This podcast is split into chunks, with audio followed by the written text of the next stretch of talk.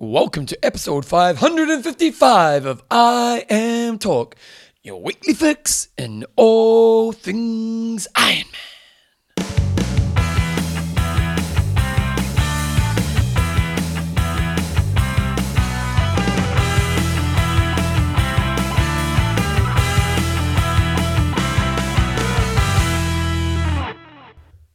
Radio team, welcome along to episode 555. Oh, sorry, 559 Five nine. of IMTalk for Coach John Newsom and Bevan James Oz. How you going, mate? I'm pretty good. Pretty good. Pretty good. Why are you pretty good? Well, I got down your driveway safely, which is one thing. I've got to put in a request for some demossing of the driveway, please. I was a Uh, little concerned It about my safety. It does get a little bit slippery. Yeah. yeah, I have. I have actually slipped off once. Yes. Yeah, I don't know. If it, the problem when you have a shared driveway, John, no one really takes responsibility for it. Uh, you can- you and we used to have up. this neighbour, the neighbour up in the, where the, right behind us here in the big white house. Mm-hmm. So she loved gardening, so she'd look after pretty much most of the driveway. Mhm. Well, she's moved out. Mm. and- now they've got a someone who lives in there who's got a cat eating dog. Yeah, and Joe has now become the person who looks after the top of the driveway. Right. Because Joe basically, it gets to a point where she can't handle it anymore. hmm Whereas with me, it'd be a jungle out there. But I do spray the weeds. Right. I do moss. Do your bit. I do my bit. I do my bit. I, I spray it right up to the top because I'm doing my bit. Community, John. Good. You give and you take. Good. Iron Talk is proudly brought to you by Athlinks.com. social networking for endurance athletes. Extreme endurance. Your active buffer. And our patrons. And let's name a few right now. Paul the Butcher Hellings. We've got the missile, Mark Scudamore. Michael Sylvester Parrott. Good old Ian, my old my, my, my roommate. I roomed with Ian, White Lightning Hersley. You've, I've pushed record, okay? Richard the Golden One Lonsdale. and if you want to become a patron of go, go to www.imtalk.me and you are sweet as, bro. Again, this week's show, we've got a couple interviews, but we've got some news, we've got a hot topic, and we've got two interviews. John, who we're interviewing? we have, we've got the, the famous Mountain Snail, and the reason we got him on is the Breca race was on in Wanaka last weekend, which is the swim run event. You've heard about them over in Sweden, and they made their way into the States last year. This is the first one we've ever had in New Zealand, and the Mountain Snail was participating, so we thought we'd get it on and find out what these races are all about. And then we've got We've got Chad Holderbaum, who is a racing in the professional ranks in the states, but he's an age grouper with a family, a job, and all that sort of stuff. Um, but he also did an interesting run across Haiti uh, recently, so we're going to talk to him about that. and then a couple of questions and answers at the end. But other than that, John, let's get straight into it. This week, we in the news we have uh, Regional Championship time. regional champion Ironman South Africa is you- about to happen. You got to watch out that you don't get mugged over there. Frederik Van Lierde. well, no. It's legit. You haven't, you haven't, you obviously haven't scrolled down to see the rest of the news. Fre- Frederik Van Lierde got mud, mugged this week. Where, where is it in the rest of the news? Uh, it is under. It's just under the pit, bit that I didn't include. See, don't blame me for not doing my job. I always yeah. read your no, notes. Van Lierde uh, got uh, mugged. He got knocked off his bike by a bunch of kids, and they uh, stole his phone and something else. They literally got him off the bike and hit him with a stick and uh, and took his stuff. wow. So is he okay? Uh, I believe so. So you know he's he's okay, and but I don't know if he's got got any injuries from it or anything like that. So not good advertising for the event. And Also, uh, pretty scary when you get back on your bike to go home mm, because you'd be pretty threatened, wouldn't you? mm, And you can't ring anyone. You've lost your phone. exactly. You know, like, geez, Yeah. that'd be pretty scary. Yeah. So, uh, but it's regional championship should be a, should be a great race. Um, last year, Ben Hoffman took it out in eight hours twelve minutes from Tim Van Berkel and Marko Albert, and on the girls' side, Kaisa Lehtonen from Finland took it out from Susie Cheetham and Lucy Gossage, and uh, and. But Kaisa went on to have a great race over in Kona. She was one of the real surprise packets, but maybe she shouldn't have been given she won this race last year.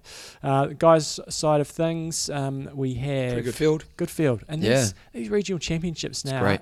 Big big fields as well. We've probably got about just over 40 guys on the, the start list there. Um, Freddie Van Lierde uh, will hopefully be all fired up to, to get back on top of the podium. He's predicted on trirating.com to come in first. Got other strong athletes like Nils Frommhold, Ben Hoffman's back to defend his title, Boris Stein, and the veteran Eneko Llanos, along with David McNamee, who's had top t- uh, the fastest run splits in Kona, Joe Skipper, who is lightning quick and got second at Ironman New Zealand last year, James Cunnama, Carl Buckingham. So you've got some uh, some serious uh, some serious athletes racing there. So it should be good times. Harry. Vucic. Pete Bruce He's lining still up going. He's still going. Um, and the, the last athlete listed on the ones with seedings who have got Drew sort of Scott. rankings is Drew Scott, Dave Scott's son. He spent the summer out here training in Christchurch, Oh, New he? Zealand. So he should have a pretty good. What kind of a level? If, if Drew Scott had a good, because his, his times here are pretty low. His, his run ti his run times. Uh, he's obviously just had a shocker at all the runs because his, his swim predicted swim time is 52 minutes, predicted bike time is 4:43, and compared to the top guys, they're sort of just around 4:30 or just under. But his run time is predicted to be five hours 36. So he's only got uh, two results. but what kind of level name. could he be, based on you what you saw? Oh, good. You know, sort of one of those. You know, maybe f- fifth sort of type thing. Okay, so, okay, He's better than an average age group, so I'd call him sort of, you know, at 70.3, he's had some good results. So certainly not a top tier pro, but I'd say a lower second tier pro. okay, nice. Uh, on the girls, we've got, we've got Josh Amberger there as well, who'll likely lead out of the swim and uh, start spanking it on the bike, and we'll see what he can do over the rest of the race. girls. Daniela Ryf should absolutely, she's predicted, even predicted to have a dojo domination.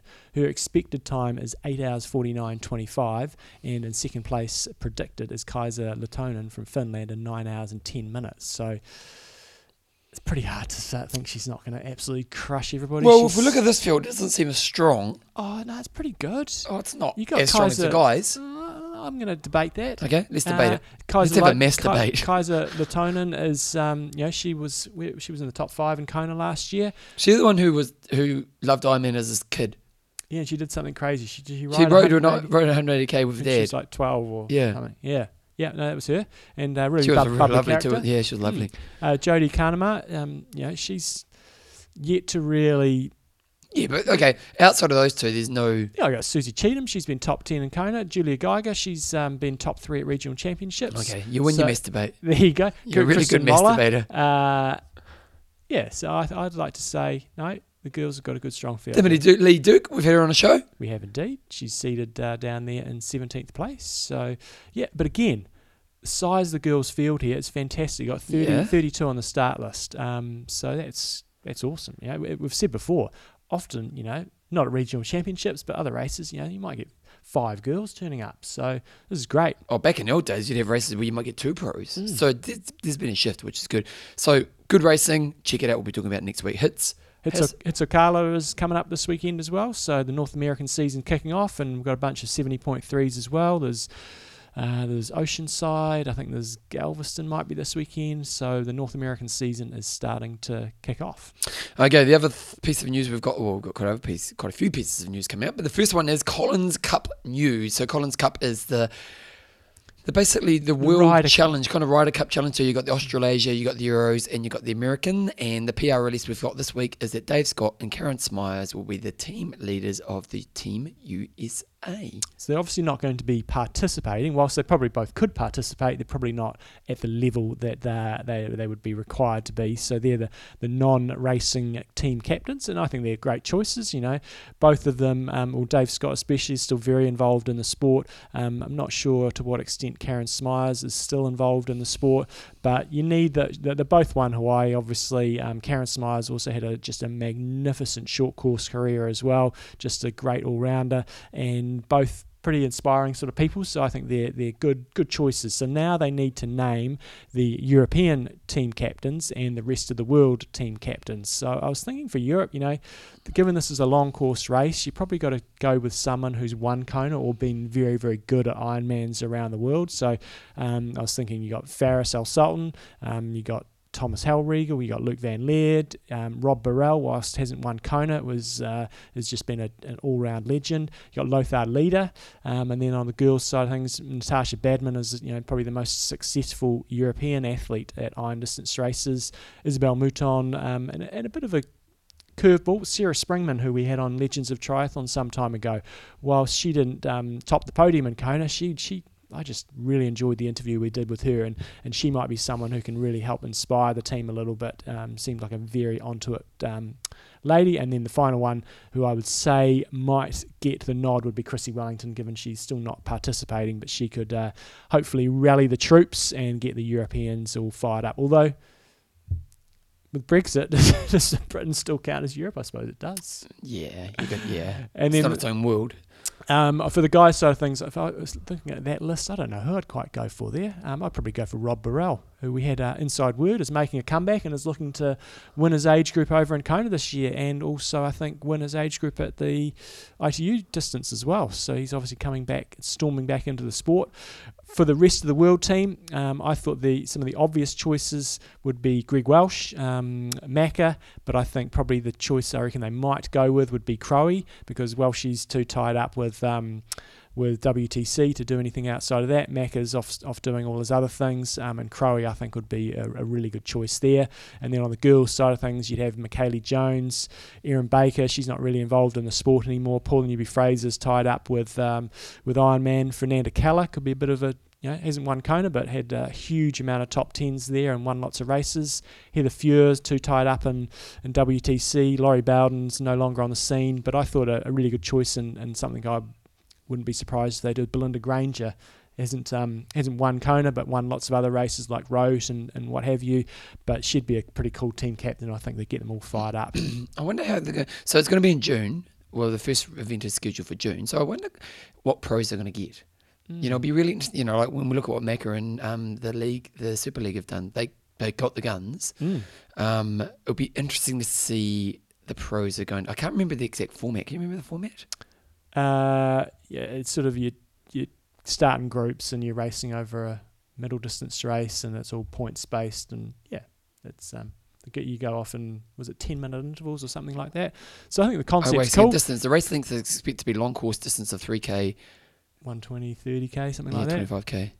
Mm. So it's one of those things. You can, you know, Macca and, and the Super League guys. But it's one on one, is it? So it's yeah, it must be okay. So you, it's three athletes racing at a time. Mm. Oh, okay. Um, I can't remember but much it's it's, it's a hell of a lot easier to make a 15 minute race interesting and exciting than it is to make a. Well, it's like the time. Remember years ago, Peter Reid played, took on Tim DeBoom Mm. one on one in a race. It's like they'd be watching paint dry. Uh, It, might have been a half, not a full, Mm. but even then, it was just wasn't a lot of, yeah. So, well, interesting. And, and as this um, article on Slowtwitch kind of alludes to, is that you know Macca has set the bar pretty high now. So Mm. we you know we want these types of things to come through and be really successful. And this is actually a way for these guys to fundraise, isn't it? It was, Mm. it was a way for the what do they call themselves? The triathlon Professional triathlons council or something like that. Yeah. So you know we want this race to go really well. So it's good to see you know put a few legends on on board, and we can, hopefully we get a really good field for the race. It will be interesting because Super League was a very short course. This might be that longer course version of a Super League type of race. So the knives are out, John. The knives are out for Super League not having females. Yeah, so we had some fantastic. Uh, yeah, we were very, very positive about this last week. Um, but I've seen a number of posts now where, um, you know, people are not happy about there not being females racing, and fair enough. Um, but I just thought was, the positivity around that event was awesome, and uh, and I just hope they do have women at the next race, which they've, they've indicated that they will. But What's the criticism? They, they should have had them because, didn't have women. Yeah, it's which I suppose is fair enough. uh, absolutely, But- I don't know. If, I, I understand both sides of the story. You know, just to get this thing off the ground. yeah, you've got to have a win. Got I've got this amount of money. To, to uh, yeah, I, I see. I definitely see both sides of the argument, and I'm sure they would have wanted to do females, but yeah, it's it's. Well, then the other question is why didn't they just go females, not males? there you go. Ooh, it's it's Mhm. putting it out there, isn't it, John? Mm. I, I, I agree. Like, I, I don't see this being made from sexist reasons. No, I, I purely mean and think their intention was we've got to have a really big win. We want to put all our eggs in one basket. Let's just nail this first. And now now everybody's going. That was wicked. Let's That- take it to the next yeah, level. and, and I think they really smacked it out of the park on that reason. Mm. Um, but I am a male. Maybe a female would differ in their opinions. Mm. Um, but yeah, yeah, yeah. I, I get it. At the same time, I don't think we could be too hard on them. Mm. Mm, tough one, that one, isn't it? It is. Yeah. Okay. We're also just saying Rinny is pregnant. Yes, I was actually thinking this the other day. If- I was Well, thinking- she was pregnant. Yeah, well, she was, and then I, then there was an, I saw an article. Oh, I was just thinking that the Well, other what do day. you think about Rinny being pregnant? Well, she's at that stage in her life where you've achieved. a Clock's huge- ticking. It is. You've achieved a huge amount. How old's Rinny? I- I would say. Uh, let me take guess. I reckon Okay, she'd be. Mirinda Carfrae. I'm going to say 33. Okay. wait. I reckon about that. anyway. Wait, wait, Uh, okay. so they're pregnant, expecting in August. So Wait a second, 33, you reckon, eh? yeah, You're wrong. what? 36. There you go. I was I was hedging my bets there. And and turning 37. Oh, no, just turned 36. yeah, 36 on Monday, actually. yeah. There you go. No, 36 on Sunday. Congrat- oh, happy birthday and congratulations. Mm. And Timothy O'Donnell, how old do you think he is? Uh, about the same. You're right. He's 36 as well. Oh, they have a family. It's pretty cool. Cool. Um, we also had one other piece of news there. Triathlon.org, so that's the ITU, released, uh, they've had a couple of positive tests, a couple of Chinese athletes from tainted food that the athletes took. So another example here where the athletes did take something. Uh, it was some glucose lollies or something like that. that- Yeah. And then when uh, took them along and got them tested, and several of the tests came back saying, "Yep, they are tainted." I mean, you guys still took them, so tough, tough, tough, tough titties. What was Uh, their ban? How long did they get banned for? they only ended up getting, I think, 10 months. Um, so because of that, that they were able to come back and say, yes, we did take them, but unknowingly their ban was was reduced. That's it's such a hard one, that one, isn't it? It's so hard. Mm. Because how can you test everything you're going to eat? I'm hearing you. You know, and and they're getting punished because of incompetency or, well, maybe, oh, God knows. It's such, it's such murky Yeah, if, I water, go, if we go and have, I don't know, go have some peanut butter or something like that, if it's tainted with something, it's like, oh, bloody hell. Mm. So feel for them.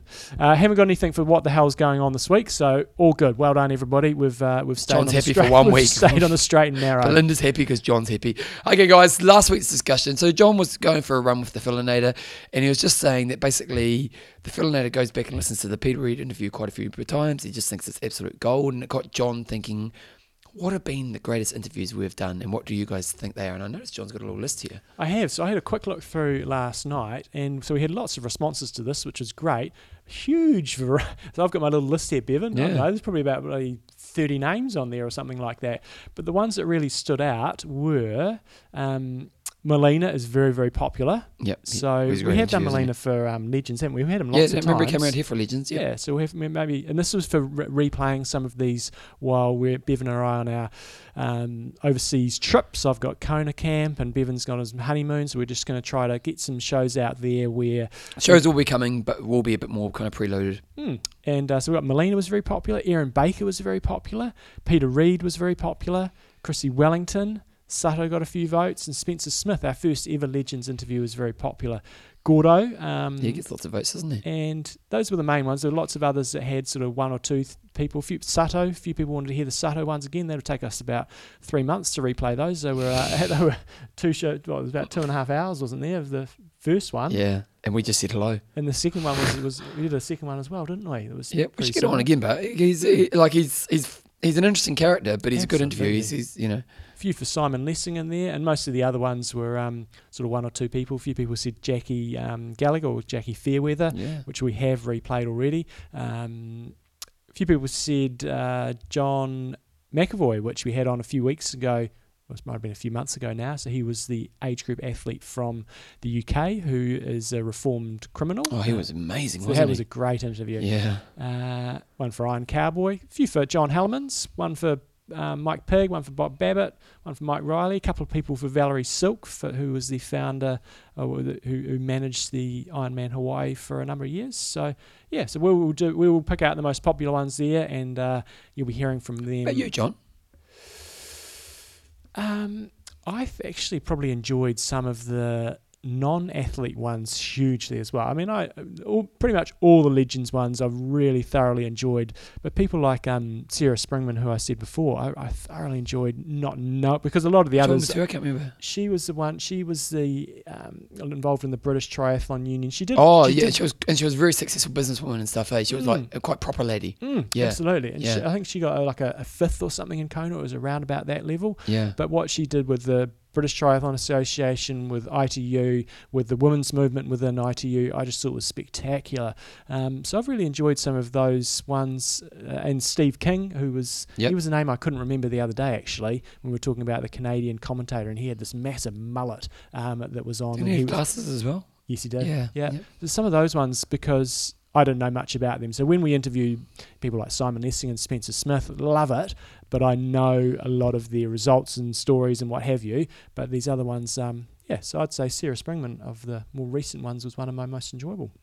uh, to me, I've got to go back and listen to Peter Reid because um, yeah, I think everybody raves about that, and I haven't gone back um, because basically I know if you know I've got them in my pocket. Why listen to some pleb beat, hey? That's right. Um, to me, Mike Pigg's, uh, Mike Pigg's to me was Mm.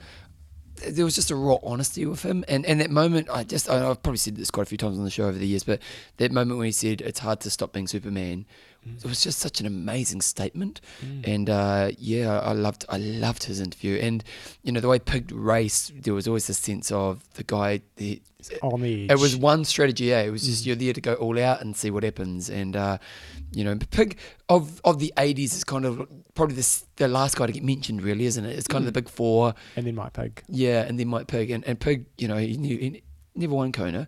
No, he didn't do great in Kona, but he was he was more of a short course. It was that, that was back in the day when there weren't that many races, but there was quite a few iconic races. You know, like St Croix and the and the Chicago Triathlon, and quite a bit of short course. It was when short course was getting the limelight, and the, what it wasn't all about long course. Yeah, he was he was just absolutely unbelievable. So, Carl, um, Carl Trout, man, he I, I've got to go and read this post, but you wrote a book in there. Um, what do we call? Carl? I think it was the the fish. No, it was. it's got to be something to a fish it if was it's trout. like So, come on, we're not that obvious. I think he's he's going on about um my what the hells and drafting and what have you. So Carl, I, I will get to that and uh, I'll come back to you with a response. Okay, this week's discussion, we got an email through from Pete Colson. He's just saying, is this comment correct regards to Olympic distance versus Ironman? Is it okay to be slower at 70.3 in Ironman, but not so much for Olympic distance for age groupers? So uh, the reason I, we brought this up, I think I'd made the comment around there being a bit of a disconnect between, you know, we've got these ITU rock stars, and you don't really feel like you're on the same course as them, and you can't, I don't know, share the experience as much with a Javier Gomez as opposed to when you go and do, say, um, Ironman Lake Placid, you know, say um, Andy Potts wins it, you kind of go, that's cool. I know I, I can feel what Andy went through on that day, and but I thought it was an interesting comment that Pete made. He said, you know, it, it's okay for it to go out there and be slow when you do an Ironman or a 70.3, but an Olympic distance, it's more about being fast. Mm. And is that correct where you're from? Because I definitely think that I think that's an appropriate comment in New Zealand. A lot of people do sh- medium to long distance races and they can trudge along and, and just go along at their pace, but they don't really go and do the local sprints and Olympic dri- distance triathlons because they are deemed maybe to be a bit more elite. So, what's it like where you're from, and do you think that's uh, a correct statement that Olympic distance is it's not it's not there's not it's more that it's there's not as many slow people and you don't probably feel as comfortable at Olympic distance races. But also the problem for endurance, if the endurance overall is athletes just think longer is always the answer. Mm, You know, like, well, what's the next goal? I'll go longer. exactly. you know, and it's like, well, why don't you go for speed? And it's, uh, and, and it's really interesting that, like, I've got a lady who I've worked with, and she's done really well for some marathons and stuff. And I try to set goals for about faster times, and it never motivates her. Mm. I'm not quite sure why, you know. And it's like, why is that? You know, the longer is always the answer instead of fast. It's a And topic for your fitness behaviour, Bevan. there we go. I might dig deep into it. Yeah. There we go. Listen out. Okay, guys. So let's well, let's go s- sponsor. Sponsor.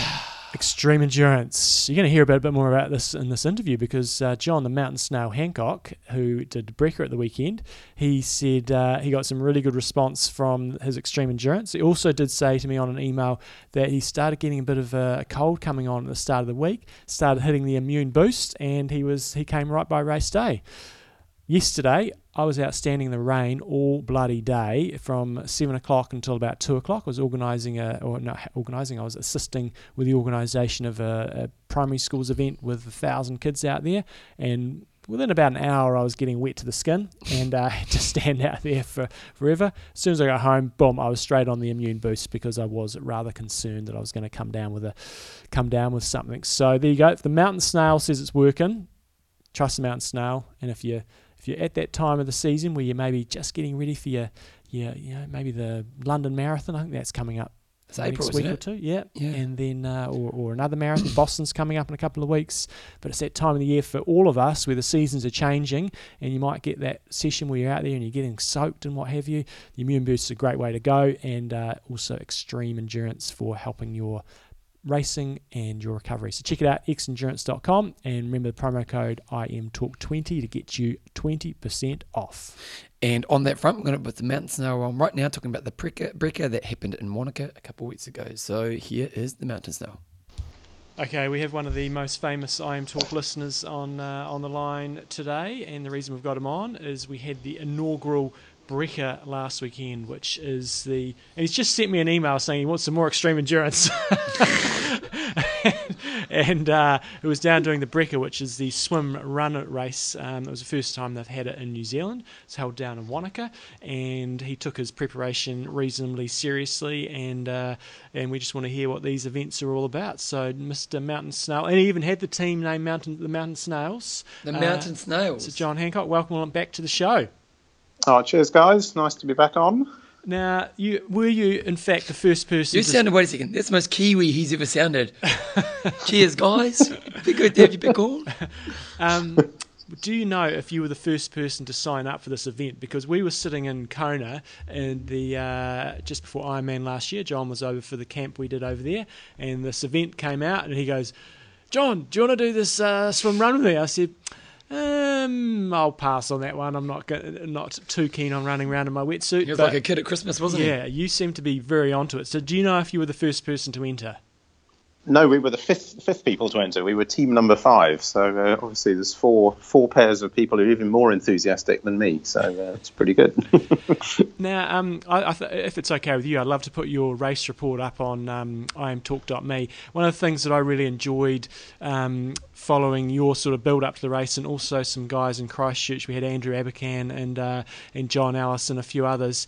You took your, your preparation. I'm not not seriously, but you actually went out there and trained specifically for this event, tried lots of different things, and um, tested lots of different equipment. I mean, uh, you went through quite a process. Yeah, no, I, have really, really enjoyed it actually. Um, I mean, I, I, guess just for the listeners' sort of benefit, um, I'm, I'm really not that good compared to all the super elite guys that you get on the show all the time. But I did have a four year run where I got very serious about Ironman to try and see how good I could get. So I've done that whole um, sort of serious preparation and training yourself to be able to tolerate the the volumes and everything. So from a sort of physical and mental point of view, I was pretty comfortable with what you needed to do to get ready to do a race like this. I mean, it's quite a long way. It's uh, it, it um, I, the race we did in Wanaka, it was 22 stages of alternating swimming and running. The total running was 42k off road, and the total swimming was 8k in open water. So you know, it's not something that you can just sort of turn up and do anyhow. But it did strike me that the the physical side of it really wasn't the thing that was going to be difficult to prepare for. It's all this weird equipment and um, very unusual technique that you need to be able to execute on the day. So, um, uh, I mean, it might be worth just sort of recapping on this sort of amazing paraphernalia that you go racing in. If, if, if you remember last year, you had uh, Jonas Colting, the Swedish uh, former pro, on, on the show, which got me so excited listening to you know what he was up to in, in Stockholm. Um, so the you know the basic proposition here is that rather than a triathlon where you've got these um, sort of very well organized transitions where you change from one discipline to another, in swim run it's maybe a bit more like adventure racing. So the the project is just go around a course which involves traversing bits of water and bits of land as fast as you possibly can do. So you do everything wearing your wetsuit and your shoes, and you don't stop. So as soon as you get out of the water, you start running immediately. And um, one of the big problems, of course, is that when you're swimming with your shoes on, the amount of drag is absolutely mm. enormous. Um, so uh, there are all sorts of wacky wheezes that people have come up with to try and reduce the amount of drag and, and minimize the impact it has uh, to, to slow you down. So the, the most obvious thing is um, uh, most people swim with a pool buoy, um, you know, just the usual sort of floaty pool buoy thing that you use in the pool. Um, but they, they attach it to their leg uh, using elastic or something like that. So when you're running along, it's sort of on the outside of your leg. And then as you approach the water, you whip it round in between your legs and dive in. And this keeps your, your feet up. Um, so we had lo- loads of fun trying trying out different ways of attaching it to your legs so that it doesn't bounce around too much when you're um, uh, when you're running. Um, And then um, I, actually, uh, in in my race report, I mentioned that uh, in this race in Wanaka, we, we had this star-studded field. I mean, both the sprint race and the long race was pretty much a who's who of elite New Zealand uh, triathletes having a bit of a go. So the um, the sprint race was actually won by a, um, a team of Braden Currie, um, uh, you know, who, who you you've had on the show, haven't you? Yep. Sort of a lo- lo- lo- local super elite triathlete, and Courtney Atkinson, who's an Australian. Yeah. Um, uh, one a few I, I. Yes, that's that, that's right. So both of them absolutely top of their game. Well, their solution, rather than putting a pool buoy between their legs, they actually had. Um, I think these were like pool noodles. You know, those little floaty yeah. things that kids use when they're learning to swim. Chopped in half and shoved down their socks, so Oh, it looked like they were wearing. It looked like they were wearing sort of soccer, um, you know, shin guards or something like that. and they were saying that that worked really well actually because it lifted their lifted their feet up. Um, so, uh, but there's all sorts of different ways of doing this. So the the, the, the, the pool buoy thing is, is a very obvious thing. The, the, the second thing that um, is fairly orthodox, I'd say, in, in swim running is to swim with paddles. Um, again, just because the amount of drag that you're trying to uh, compensate for with your um, with your shoes on is is huge. So you really just want to try and put as much power down as possible. The trouble, of course, is swimming 8k with paddles and quite a lot of resistance is pretty tough on your shoulders. So you do need to be you need you need to be ready for this. Um, and there's a sort of range of approaches. You know, some people use those little fingertip paddles, which are very, very small, just to try not to overload their shoulders. And then you, um, I met this guy uh, over Christmas who uh, who does this in Europe, and he was saying they have these um, Swedish army guys who are very, very good at swim run. And he said, you know, these guys are like seven feet tall, and their paddles are the size of dinner plates. You know, so they're just sort of monstering their way through the water. But again, you wouldn't want to do something like that without practicing it beforehand because you could blow your shoulders out pretty, um, pretty easily. Um, but I suppose the third bit of gear, which really is extremely unusual, which we had enormous fun getting ready for, is the is the tether. So again, um, uh, it, it's not something that you do in triathlon because obviously triathlon's an individual sport. But in swim run, um, the format is uh, teams of two. And um, my understanding is the reason you do it in pairs is just for safety. Um, although there's marshals and the safety boats and stuff out on the course, you do get to some very remote places, and you really need to be able to look after yourselves. And the thing about the tether um, is it's a way of um, maximizing the speed with which your team gets over the finish line. So it's very, very common for one of the two team members to be quite a bit stronger than the other one at each discipline. Um, and so uh, by tethering yourselves together, you're effectively speeding up the slower person, slowing down the faster person, but equally evening up the effort that both people are putting in. Um, and quite an interesting thing that hadn't really occurred to me, but some of the Northern European races, the, the water's extremely cold. And obviously, if you've got a swimmer who's much better than the other swimmer, and um, they're just sort of, you know, sort of backstroking, sort of trying to wait for the, the other guy to catch up, the risk is that they're going to get extremely cold because they're not really working all that hard. Whereas if they're tethered to the weaker swimmer and they're pulling them along, then they'll stay nice and warm. So um, uh, when um, uh, um, oh, hang on a bit, guys. I'm just on a call, Stuart.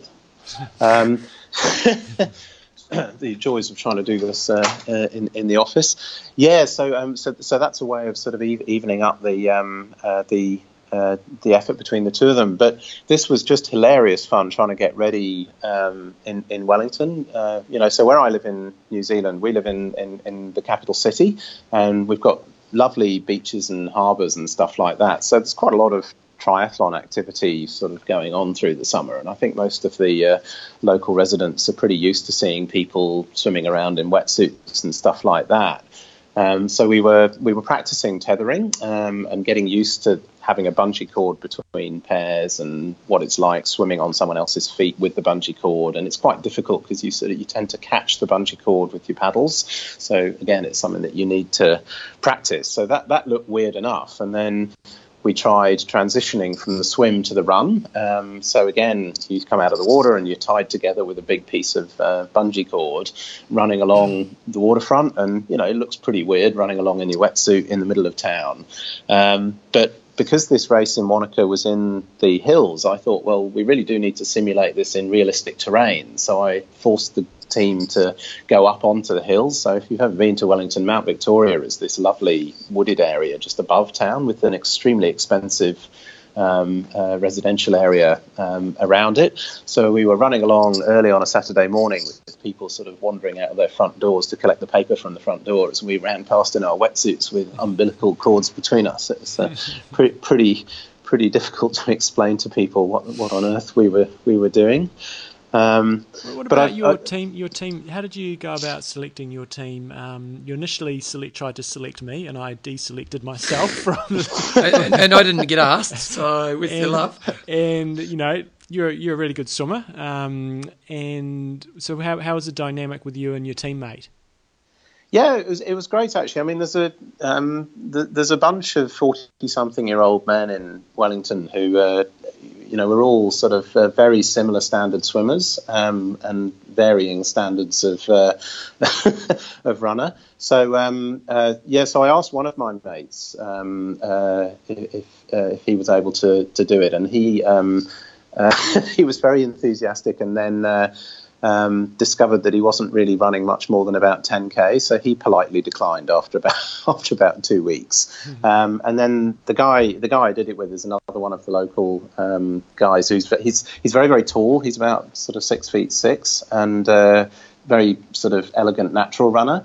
Um, so uh, I thought strategically this was probably quite a good idea because I could get him just to tow me around the run, and um, as, as it turned out, this was a very good strategy actually because um, uh, after about um, 25k of running, I was starting to get pretty uncomfortable.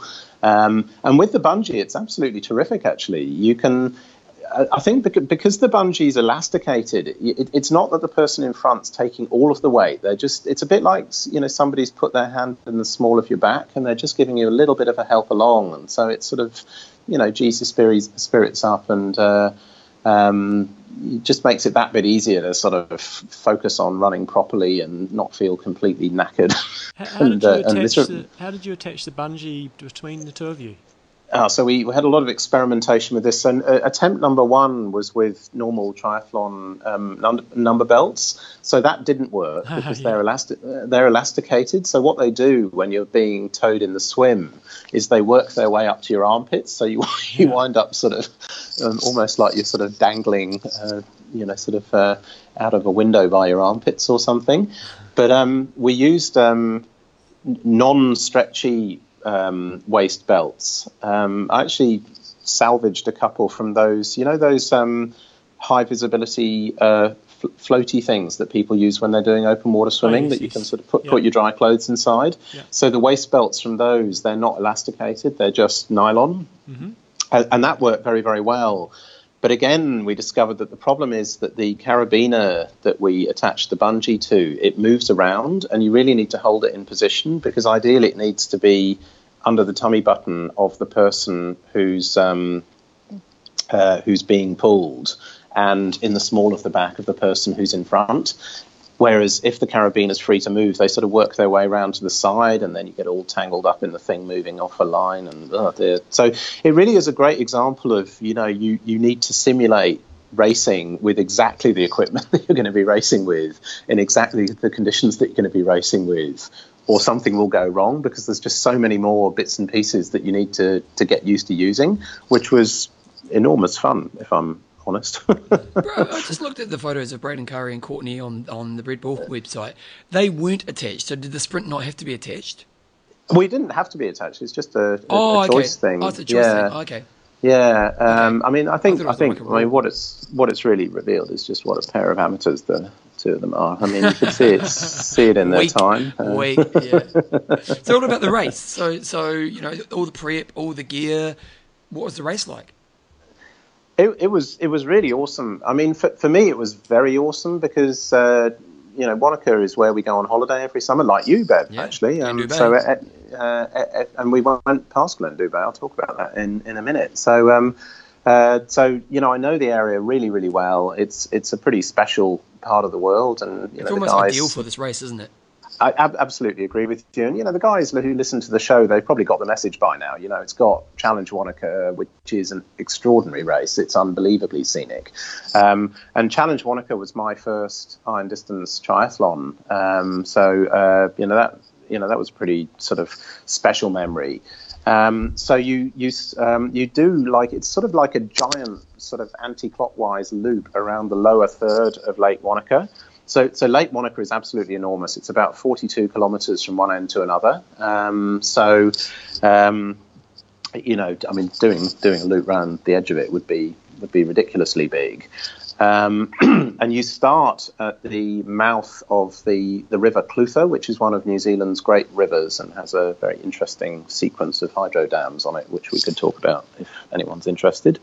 Um, so the, the, the Clutha outlet track is this very pretty um, wooded section that's actually on the Challenge Wanaka run course. And in the Challenge Wanaka run course, you're coming in the opposite direction, and it's very, very pretty. But what was lovely for me, even though I know the area quite well, is I've never been there in the autumn, and uh, all the trees there are deciduous. They must have been brought in by the settlers, and um, so it was this amazing colorscape of sort of uh, golds and russets and yellows and oranges. Really, really pretty to get started. Um, so we ran up the outlet track of the Clutha for you know, I don't know three or four k or something like that, and then we had to swim over the mouth of the river.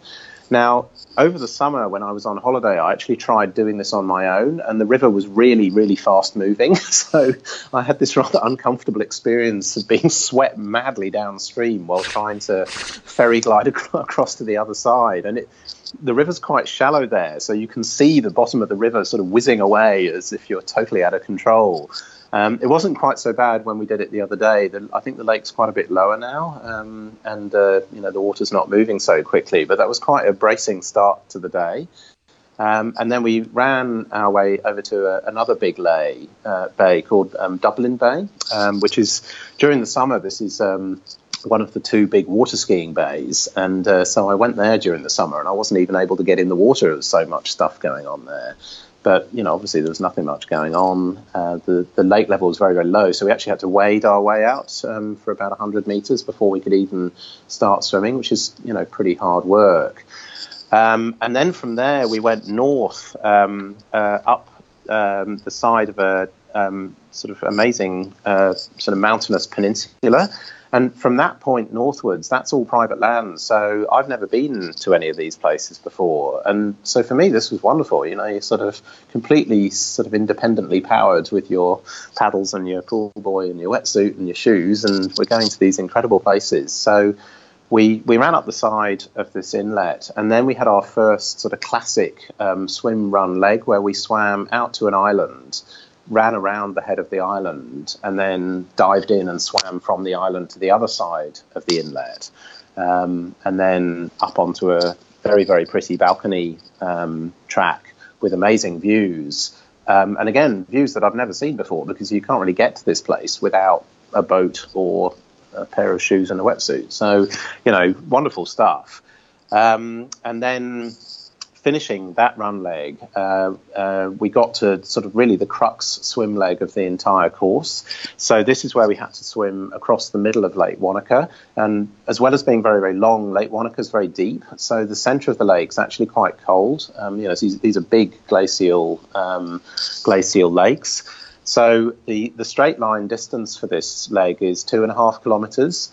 Um, when I did it with my son over um, Christmas, we actually did three and a half kilometres because I couldn't work out how to start and finish with easy access to the land. Um, and by the end of it, poor old Callum, who is skin and bone, unlike me, was so cold it took him about two and a half hours to thaw out after the, wow. the race. So, I, I mean, for, for, people who are sort of interested in swim run, it, this was the one bit where we tried to be a little bit strategic about the race. So I, would spoken to a few sort of uh, European guys who've done a lot of this sort of racing about whether people ever take their shoes off. Because, as I was saying earlier on, the shoes create an enormous amount of drag. So, if you can get rid of them, that really would speed you up.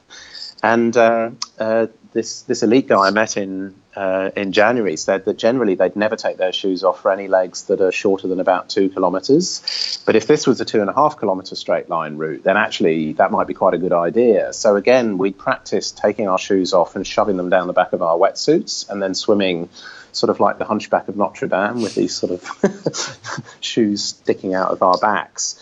And, and it was very, very interesting tactically. So we got to the swim start of the long swim with, a, uh, I think it was with three other pairs.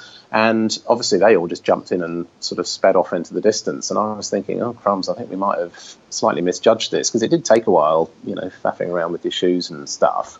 But we caught people up probably within about five minutes. Um, and this leg was about an hour. So, um, you know, we put a lot of time into people over that leg. Um, obviously, you know, we were trying quite hard as well. Um, so did did that leg without getting too frozen, and then um, the the run leg after the swim leg is also very long. So th- this is advertised as being a 14k run leg. I think it was probably a bit more like 16k to be honest. So that um, uh, that was quite interesting. You start the leg very very cold because you've been in the water for that long. Um, but at this point, the sun came out, so you finish the leg very, very hot. so you're sort of stripping off left, right, and centre and trying to to lose, um, trying to lose as many layers as possible. Um, and uh, and then this this leg is the leg that finished at the mouth of Glendhu Bay, which is where Bevan you go on your summer holidays every year. Yep. Um, so uh, I, I, rather like the design of the course here because um, the road that goes past the Glendhu Bay campsite, where your Glendhu crew have their summer holidays, it's it's about 10 kilometres um, to do the perimeter of the bay. Whereas what we did was to go again through some private land that I've never been on before, and then just swim across the mouth of the bay. Mm. So it saves about seven kilometres on the you know the sort of long distance road route, which has a sort of elegant swim run attraction to it. Um, and then from there, we picked up the Millennium Track, which anyone who's been on holiday in Wanaka will know quite well. This is a very popular walking track that goes um, west from the centre of town for about 10k to Glendhu Bay. Mm, so, again, you know, it's a it sort of felt a bit like you know you're sort of home when you get there, but we still had 10k to go, and we still actually had about um, three and a half, four k of swimming to do at that point. So um, you know, uh, and the Millennium Track's very, very hilly, uh, not sustainedly, but there's some very short little kickers which um, are fine when you're feeling fresh, but they're pretty hard work when you're absolutely knackered and you're wearing a wetsuit and you've just been for a swim.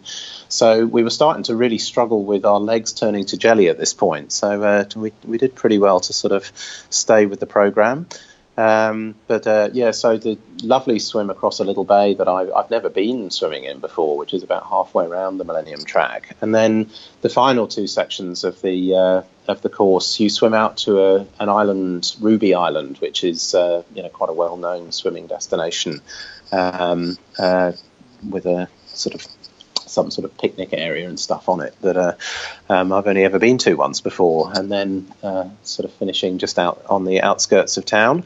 Yeah, so it's a pretty big day, pretty big day all up, but um, but absolutely fantastic and so much more sort of sociable, I'd say, than uh, triathlon. I mean, don't get me wrong, I like triathlon and everything, but this was a completely different sort of feeling, really, in terms of the uh, um, you know, the communication between the, the racers. You know, it was very, very friendly running along with other people, and we weren't killing ourselves by any means because I think we were all slightly anxious about whether we were actually actually going to finish the thing. So um, one of the questions that you know a lot of people will have is um, so this race is timed in New Zealand at the very end of our summer. So I, I, believe the day was quite nice, but probably not crazy hot. And as you mentioned, the lake was um, it can be pretty cold. So how big of a deal was it in terms of getting too hot um, when you're running in your wetsuit, and conversely, you know when you're swim um, when you're swimming in the lake, you know how how how much of a worry was the the cold and the swim?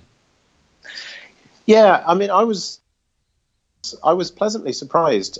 T- talking to the race organizer, he said that they usually run these races in the early autumn in Europe because the lakes are generally at their warmest at that time. And this does also seem to be true in Wanaka. That it, seems a bit counterintuitive when the air temperature is a little bit lower than it is in the middle of summer now. But of course, it's had the whole of the summer to warm up a little bit, mm. and I'm I'm fairly sure that the middle of the lake was warmer when we did it this weekend than it was back in January when we did it last time.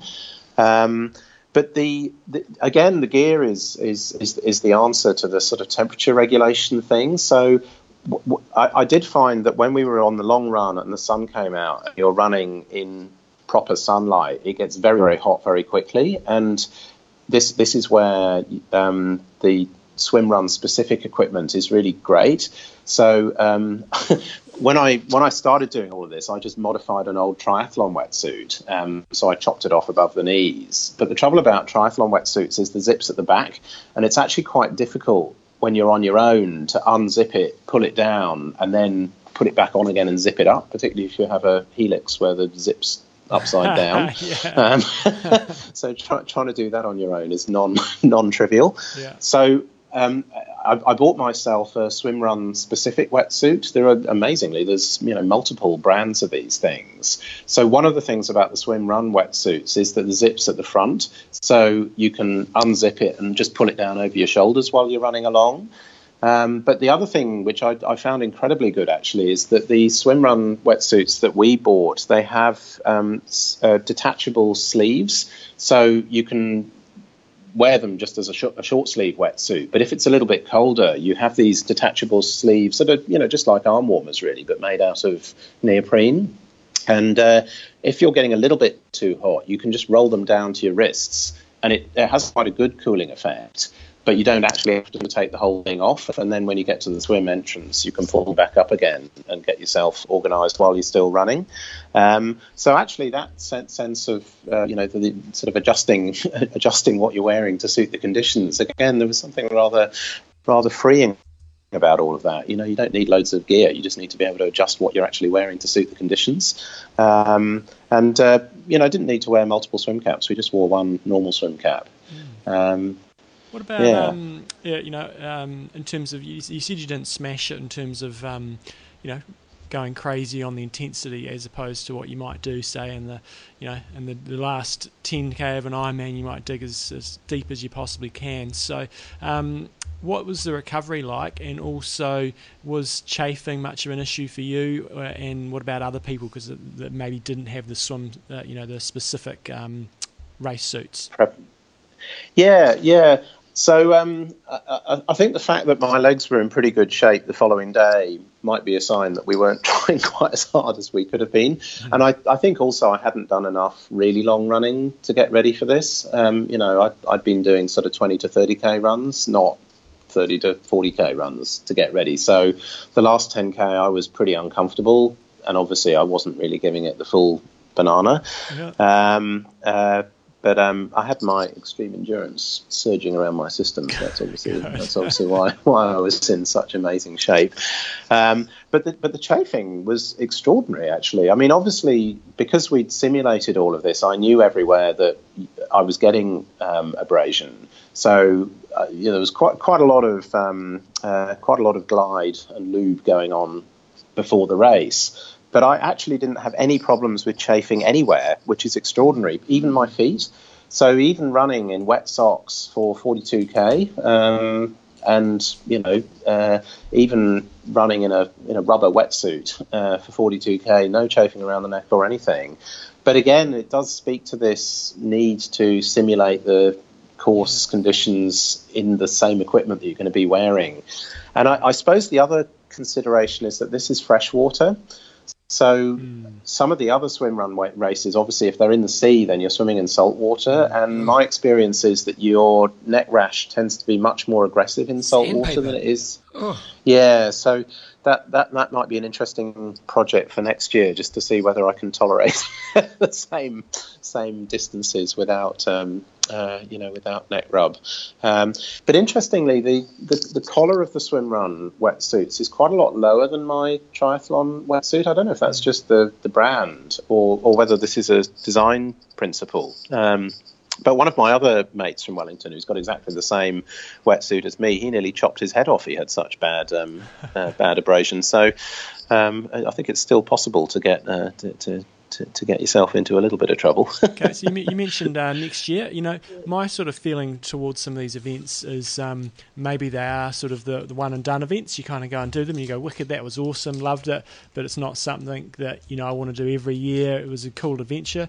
What I mean, you said you, you're thinking about next year. Did you get the feeling from other people that they were the same, or they were just going, "That's cool, I've ticked that box, and and uh, and I'll move back on to something else"? No, I think I, most of the people. I, I think this event um, it was pretty self-selecting. So it was it, it was the first Scandinavian long distance swim run event that's ever been held in New Zealand. Um, we've got quite a culture of sort of adventure racing, triathlon, multi sporty people anyway. And the standard of everyone was really, really high. So I, I have a feeling that the people who were doing it this time round are the sort of people who'd probably be pretty into it anyway. Mm. So the buzz at the finish line was very, very positive. People really enjoyed it and they wanted to do more of that sort of thing. Um, I mean, certainly I'd be really keen to do the Wanaka event again.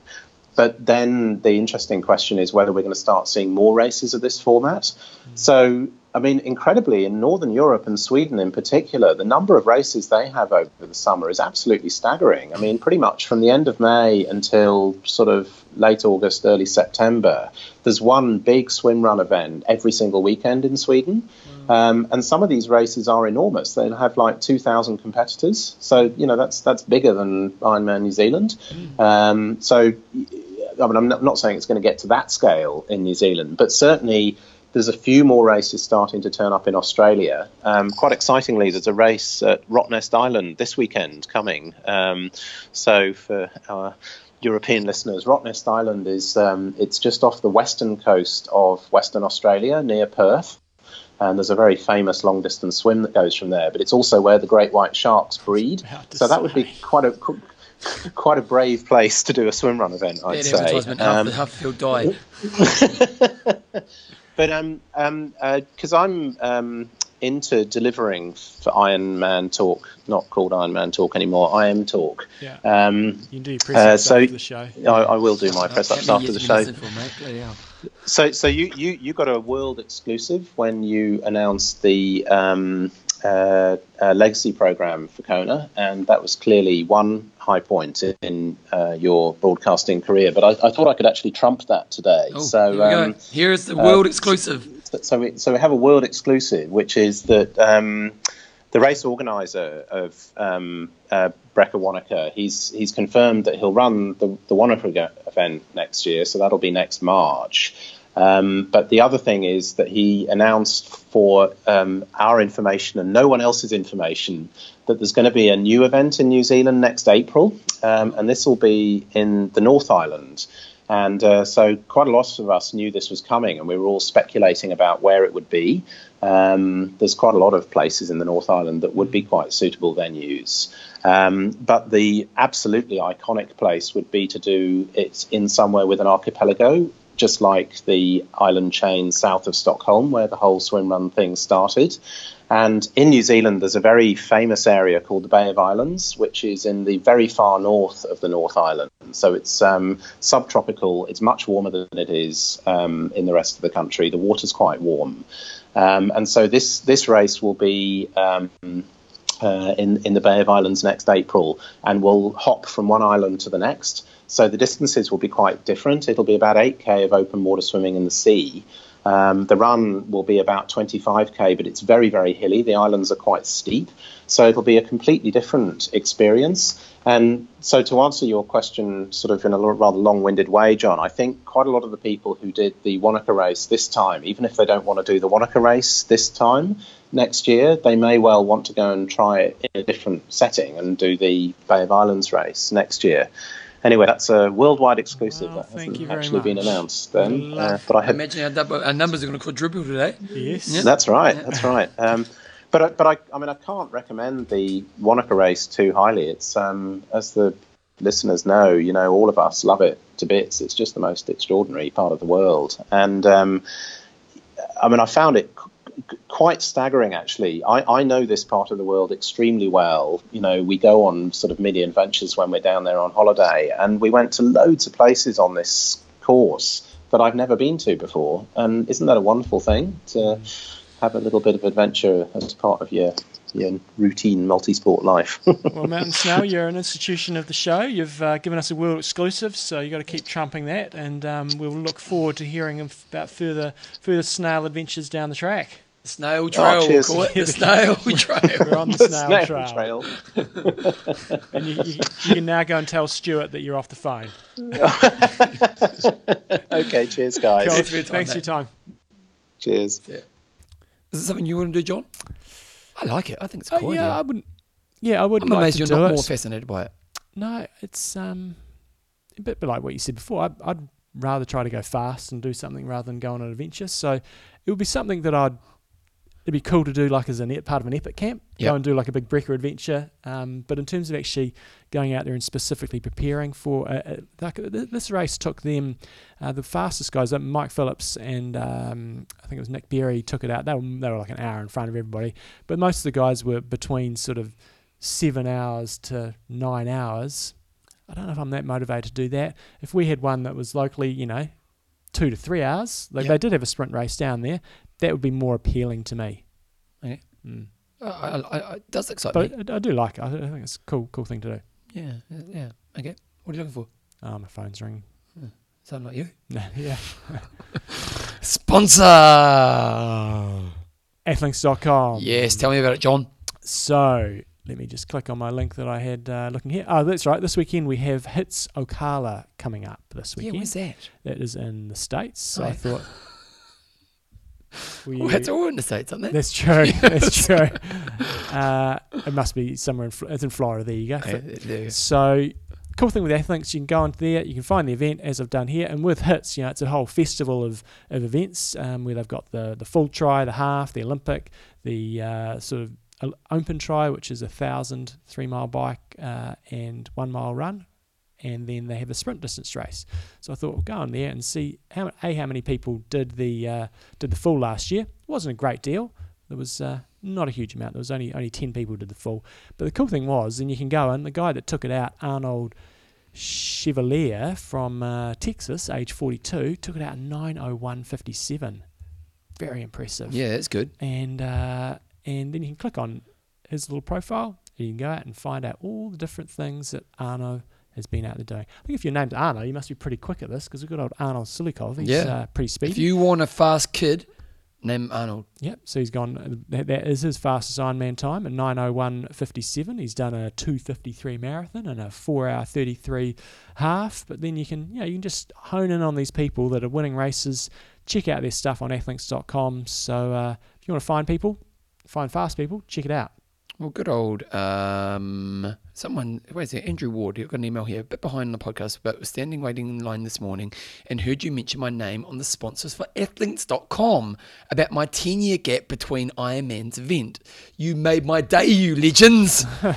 He's done one previously in 2008 and in 12:35. So trying to knock an hour and a half off is a fairly big ask. But so far, I'm confident, and knowing that you guys will be out there as two is going to make the day pretty special. Nine years down the line, and more time to train, but suffered a double pulmonary embolism in 2009. Yes. so We'll be there and we're competing stronger than ever and feeling great.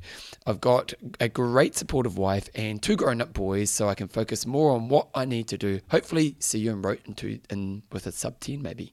So, Andrew, we just mentioned him on the show and he's like, absolutely loving it. So, that's another reason to be on Athlinks because we may see your name, like yes. Andrew Ward. And if you have a big break in your career, come back and some of those races might not be around anymore. Exactly. Okay, John, we've got another interview coming up. And who we got here? we have got Chad from the States, Chad Holderbaum, and he is going to be talking to us about what it's like to be uh, racing in the pro division despite having a full time job, a family, and loads of other things going on, and also the run across Haiti. Okay, here we go.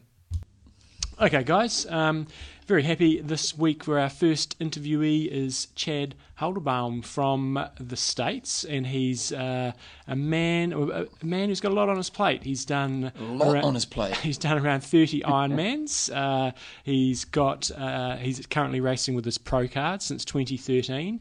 He's got a full time job, so uh, and he's got a family, and he's got a coaching business, and he's been you know, reasonably recently off on a fairly epic adventure around Haiti, which we're going to talk about. So, welcome along to the show, Chad. Hey, thanks for having me. I'm glad to be a part of it and uh, looking forward to talking to you guys. Cool. So, what's um, people always ask? You know, what's your pre-triathlon background? You know, you obviously got to a really high level, going from age group to, to pros. So, what's sort of your, your deal in terms of your sporting background before you got into triathlon in uh, in the early two thousands? Yeah, sure. Well, first off, it was never really my intention to you know do the sport as competitively as it. Uh, as, as I've gotten to. So it just kind of materialized. I just kind of kept chipping away at it. So uh, born and raised in Pittsburgh, uh, huge Pittsburgh sports fan. The Steelers. Uh, grew up. Go Steelers, go Penguins. Uh, uh, you know, grew up in the uh, Mario Lemieux era, late '80s, early '90s. So uh actually, I grew up with a really big focus on uh playing playing ice hockey, and got pushed into to running by my by my parents and uh, as a way to essentially stay in shape for hockey and uh, uh, just fell in love with fell in love with the sport right from the get go. And so so I come from a you know a high school running background, but I never ran in college. Uh, actually, I took a took a break through college from uh, sports in general. Didn't didn't really do anything uh, competitively, and then yeah, kind of kind of after after I finished university, you know, just had a void in my life and wanted to get back into some sort of sports dynamic, and that's where I, uh, you know, fell in love with running again for about uh, a year, early 2000s, and then uh, joined a local running club and uh, got introduced to the sport of triathlon. And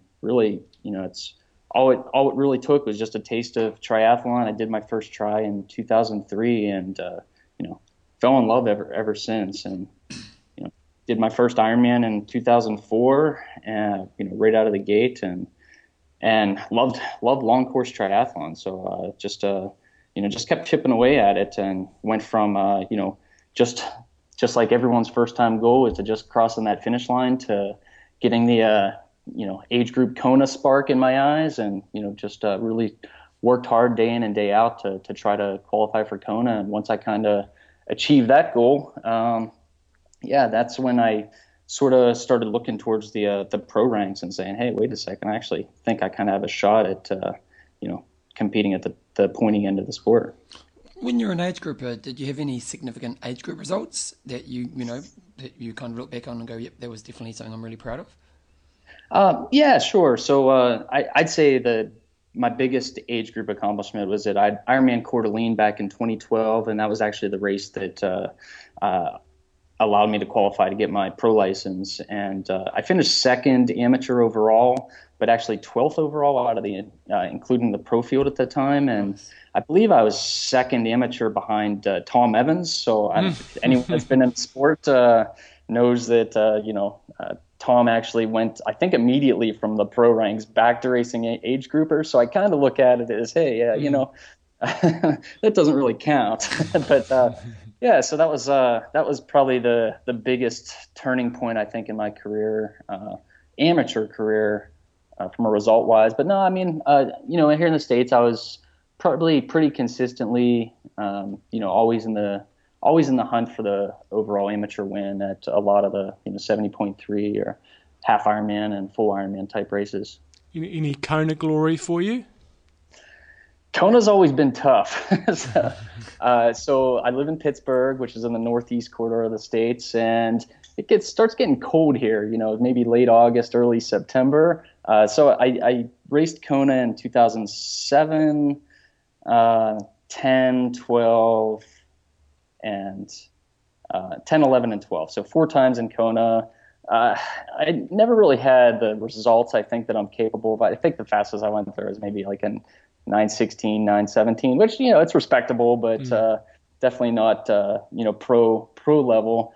And uh, you know excuses aside, it's just really tough uh, without getting being able to get out to the island and acclimate to the heat. Uh, you know, so that was kind of whenever I went my own path with choosing, well, do I get my pro card and kind of put the Kona thing on hold, or do I stay age grouper and try to try to potentially podium at Kona? Uh, but you know, ultimately my my decision to race pro is kind of based on the the fact that Kona's going to always be there, and you know, I'm I'm in triathlon for the long haul, so you know, 20 years from now, I can still you know try to compete for that age group win in Kona if that's my goal at the time. So that was that was kind of my thought to thought process to you know what. Uh, while I can, jump into the pro ranks and give it my best and compete with the best to, to try to hopefully make myself better. You kind of answered a little bit there. My, my next question was going to be why why would you why race as a pro? You know, um, you, are obviously very accomplished. You know, you can finish. Um, you know, top 10, top 10 in pro in pro races. Um, we know that once you get past about you know third, fourth, or fifth, is the money's pretty negligible. Um, so you know, what's the motivation for you to race as a pro as opposed to going out there and consistently being you know the top age grouper at a race, or either winning your age group and, and potentially being um, the fastest age grouper overall. So yeah, what's the, what's the reason for going pro? I, think it just comes back to around a personal drive, and I, I felt that uh, you know I I got into triathlon for the love of the sport. It was for me, it was never about the money, and even to this day, you know, that's why I still have a full time job. It's not about the money. Mm-hmm. It's about you know competing uh, and getting as fast as I can get, and and I I just knowing what I know now, I think it was the right decision because in the pro field, you definitely have just just just being part of the different race, you know, and the uh, tactics and the the the push where you're constantly on, you know, on the gas from start to finish. It's literally taken me from that 915 Kona result to you know competing, like you said, top 10 and and going in that 830, 840 range and keep chipping away at it. And I, I really don't think I would have ever gotten to where I was or where I am in the sport uh, without making that leap. So, uh, yeah. So for me, it was just it's just a, a personal drive to to to kind of just uh, you know be the best I can be, and, uh, and and no regrets too, right? I I mean no one in life wants to you know get old and and look back on your your youth and say well what if i would have done it? So so i think that for me that was a lot of it too is that that what if scenario. What if i decided not to take my pro card? Would i regret it uh, you know 10 to 20 years from now? We all know that most age group athletes you know like in some ways the full-time pro has an easier life in that they can just train and have time for other things in life. But you know, you're a pro who has a job, you've got a child, um, you know, there's a lot of things happening in your life. What are the keys to success that you can maybe give to our age group athletes around how to manage that in a way that is healthy? Well, uh, I, th- I, think number one, it takes you. You really have to have a really good support system at home. So I, I have a amazing, amazing wife that that really believes in in me and and allows uh, allows me to put in the time and dedication that takes uh, week in and week out to to compete at this level. Uh, so I think that's number one. You know, just making sure that you have that support system around you, family, friends, um, and and number two, I I think uh, I, I, do have a my day job is flexible, so I do work at home uh, most of the time. So I, am not you know getting up in the morning and going into an office and sitting in a cubicle from nine to five. So I have a lot of flexibility uh, that way. That that that really helps uh, my day to day training. And I also recommend to you know, build into your schedule. Let's say you have an hour swim and an hour run. You know, treat that just like a business meeting. You know, during the day where you block out, you know, block out a period of time. Uh, and if you know that you have a two-hour bike tonight, you say, no matter what, I'm biking from 4 p.m. to 6 p.m. And that's what you do. Uh, you know, so it's you just really have to be dedicated and focused and really good time management skills to to try to fit everything in. So, as, as a, a pro, or uh, racing in the pro ranks, um, whilst working and all that, uh, are you are you actually generating much income from that, or is it um, more about racing as uh, racing as a pro and and yeah, as you said, being the best you can be? Yeah, so I, I guess you can kind of break down the uh, the income right into two categories, whether you're getting it from from sponsors or product sponsors or prize winnings. Uh, and I don't know. For me, I, you know, I've I've worked with some really good sponsors over the years, but that also comes at a cost, right? So, mm. you know, a lot of people just think that based on your race results, you can go out and get a sponsor and they're just going to write you a check every month. Well, uh, in reality, it doesn't work like that. so it takes takes a lot of work. So for me, it was kind of like, you know what? Again, going back to why I'm in it, I'm in it because I love it. I want to do the best I can do with the sport. Um, so, you know, I have a couple, you know, uh, smaller type sponsors, some local sponsors that, that do help with some things. So generate a little bit of income there, but, but I mean, nothing much. And uh, race winnings, you know, you place you place top 10 a couple times bringing home maybe a thousand bucks a race which is covering your travel so mm. so yeah, so I, you know, and, unless it's it's really hard. I don't know. It's uh, I'm sure that that uh, a lot of folks that listen to this podcast know that it's it's really hard to to generate a, a lot of income and actually make it. And uh, you know, and I got my pro card at the the age of uh, 33. So. Yeah.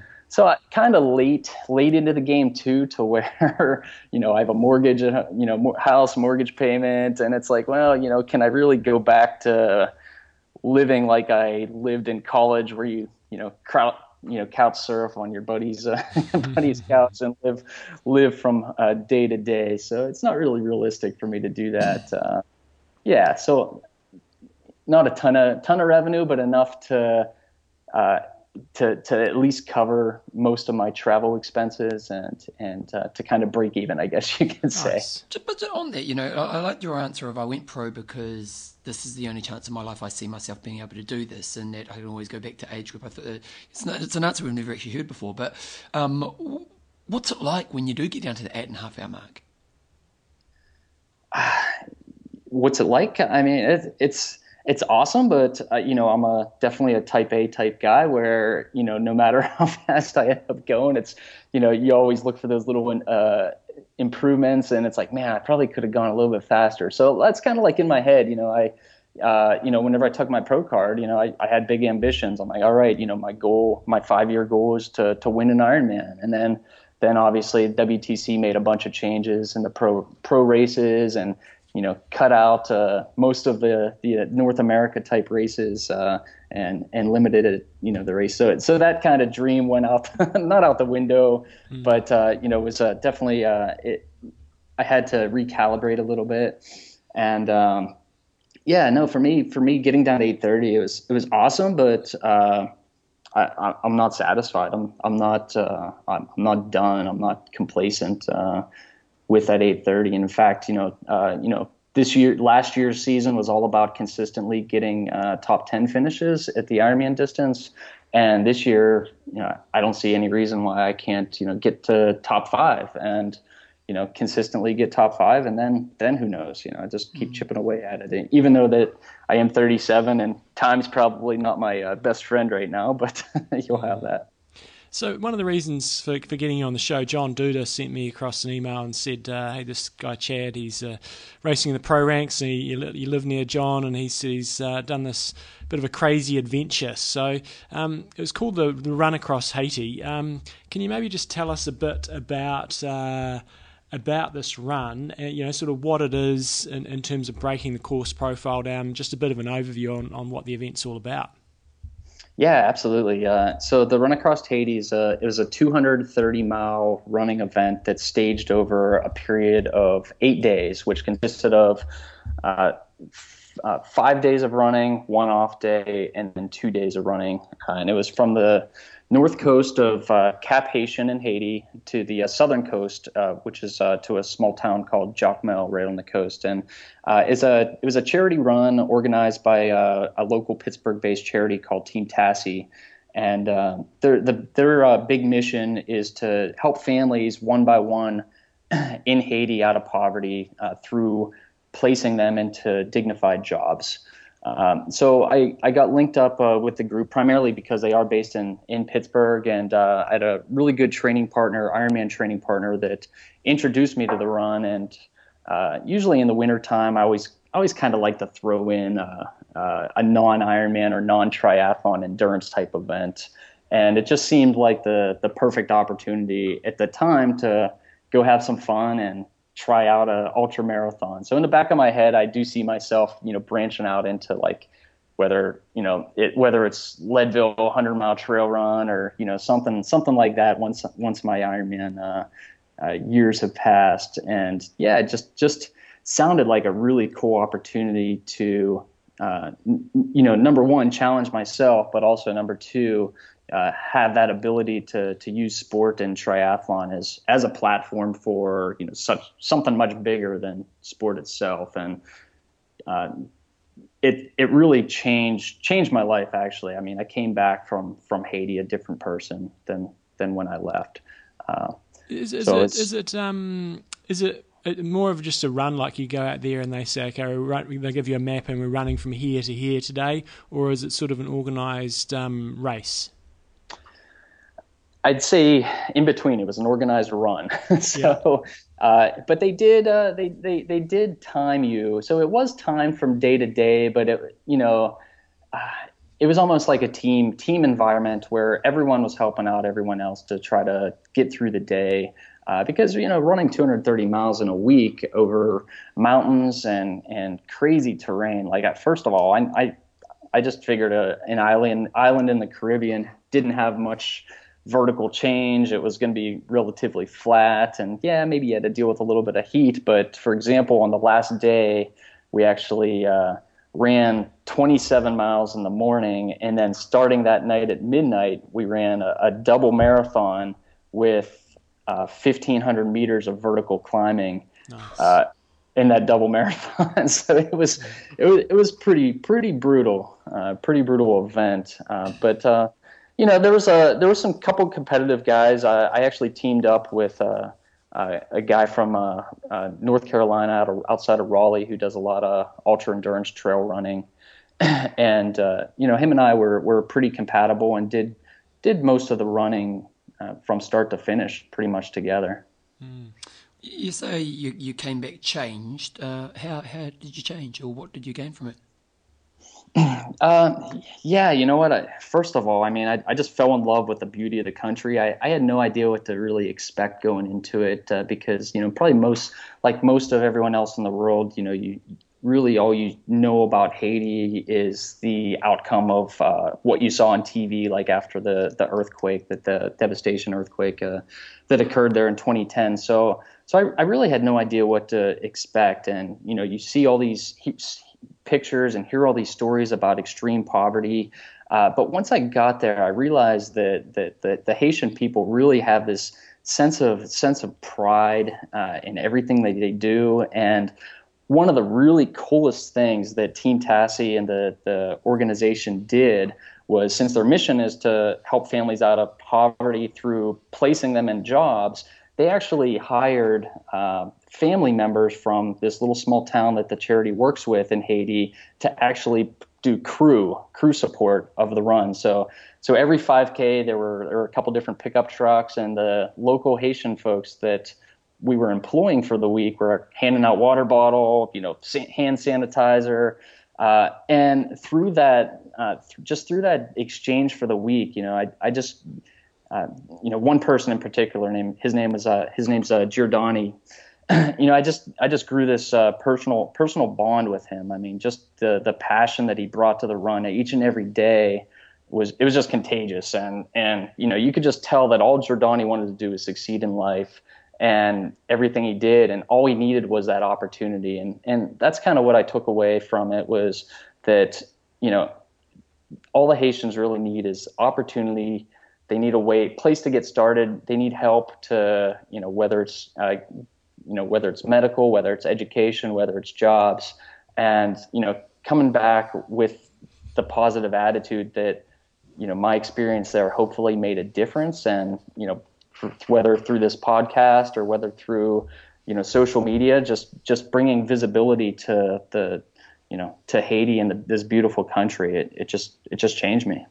So, so talk us through your run. You know, you've done a huge amount of um, Ironman racing and different endurance events. Um, how how did the the feelings in your in your legs, your energy levels, and how did it sort of pan out over the um, the seven to eight days? Well, uh, yeah. So the run the run occurred in mid February, and I really didn't decide to do this until uh, like mid December. So, so and up until uh, up until the actual event, I had never ran more than 50k at a time. So outside of a you know one or two 50k trail races, so I mean I was truly entering into unknown territory, uh, and I don't know. I, I, I, kind of approached it. I you know I had some really really good training runs going up, leading up to the event, and I approached it almost just like, hey, we'll just see what happens. You know, if my body breaks down, it breaks down, and uh, you know, so I mean, the first day I took it out with a buddy of mine, and I, we probably took out the first ten miles running, you know, maybe like seven, seven fifteen type per mile type pace. it's probably stupid looking back on it now, but Uh, no, you know, just just approached every day, each day at a time. Uh, I, I I come back and tell people that you know you, you put the you put this course in the U.S. or in any other developed country, and yeah, it's it's hard, but but it's what makes it so much more challenging is just all the sensory overloads that go along with the event while running through Haiti. Just the the, the, the smells of the burning trash on the side of the road, getting chased by goats, and seeing you know a family of seven on a motor on a motorcycle and and you know most of the runs just to beat the heat we also started uh, most of the days at like uh, four or five in the morning. So just running you know the first three hours in the dark and you know hearing these strange noises off in the distance. And then just just the the the uh, fueling strategies were so much different. You know you put this event in the states and after after the each day's run, you're you know you're going out to an Italian restaurant and, and loading loading up on some really good good food and and in Haiti, uh, pretty much our main cuisine consisted of rice and beans and goat and fried plantains.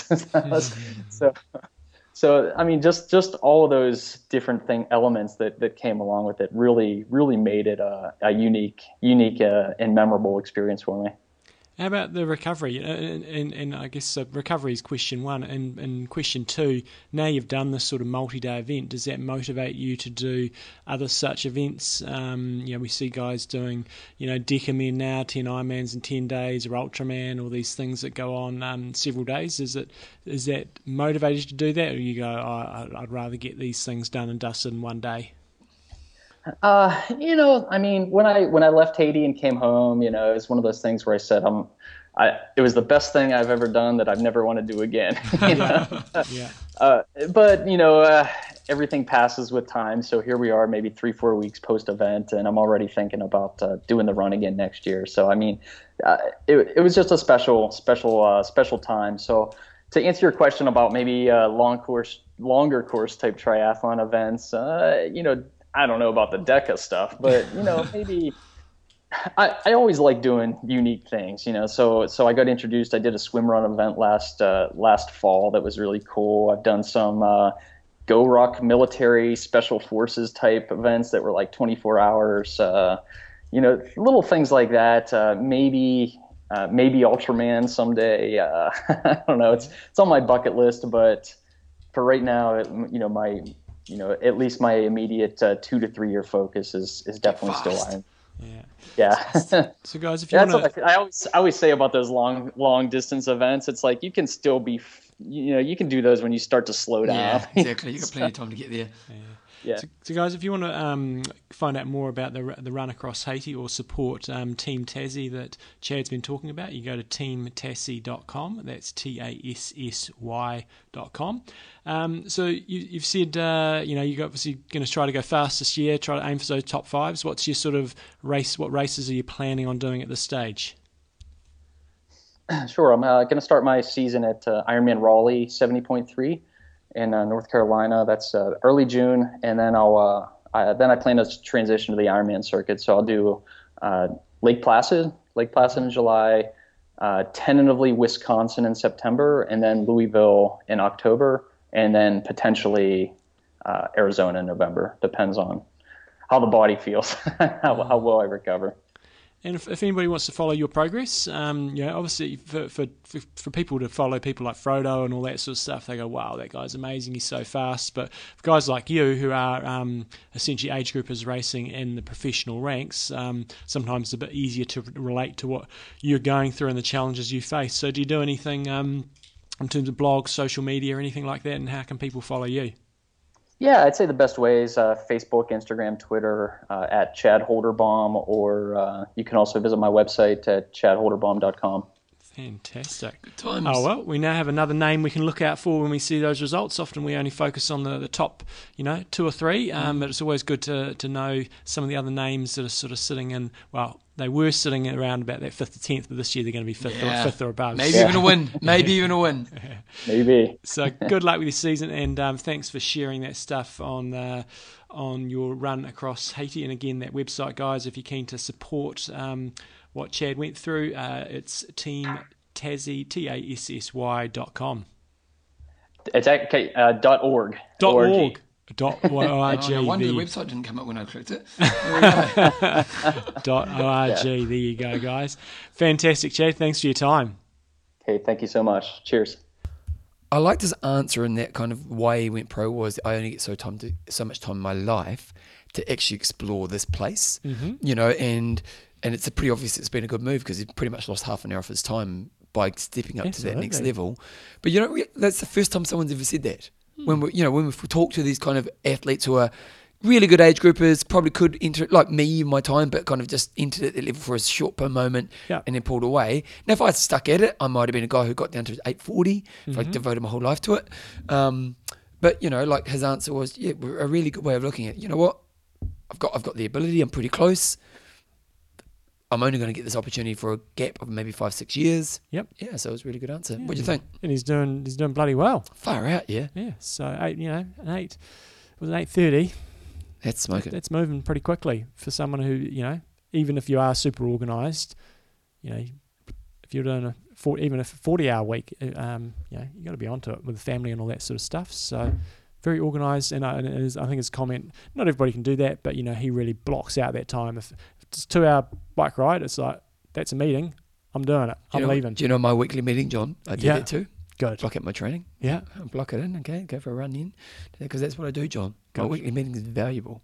absolutely. Yeah, you, you love my weekly meeting. Okay, Bevan, Bevan, present. Yep, that's right. Bevan, present. Anyone else? Okay, let's get started.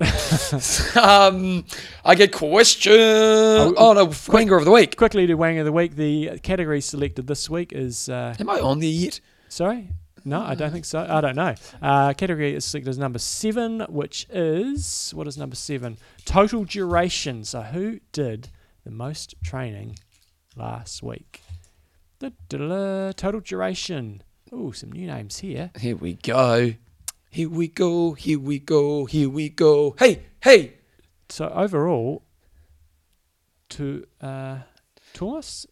Is that a Japanese way of spelling Thomas? T U O M A S. Thomas. What are we looking for? Longest single activity? Total duration. Total duration.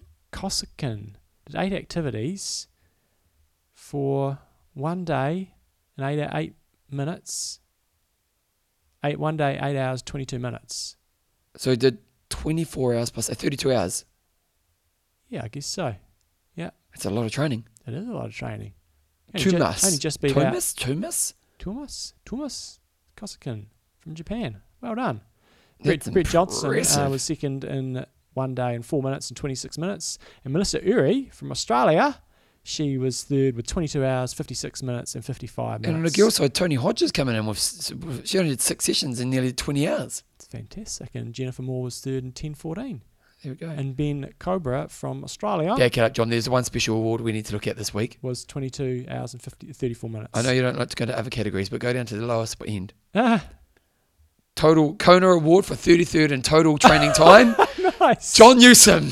Fantastic. Yep. 12 hours and 17 minutes and 57 seconds. Yep, so there you go. I'm in the middle of my two week shit period, basically, where I'm just doing what I can get in.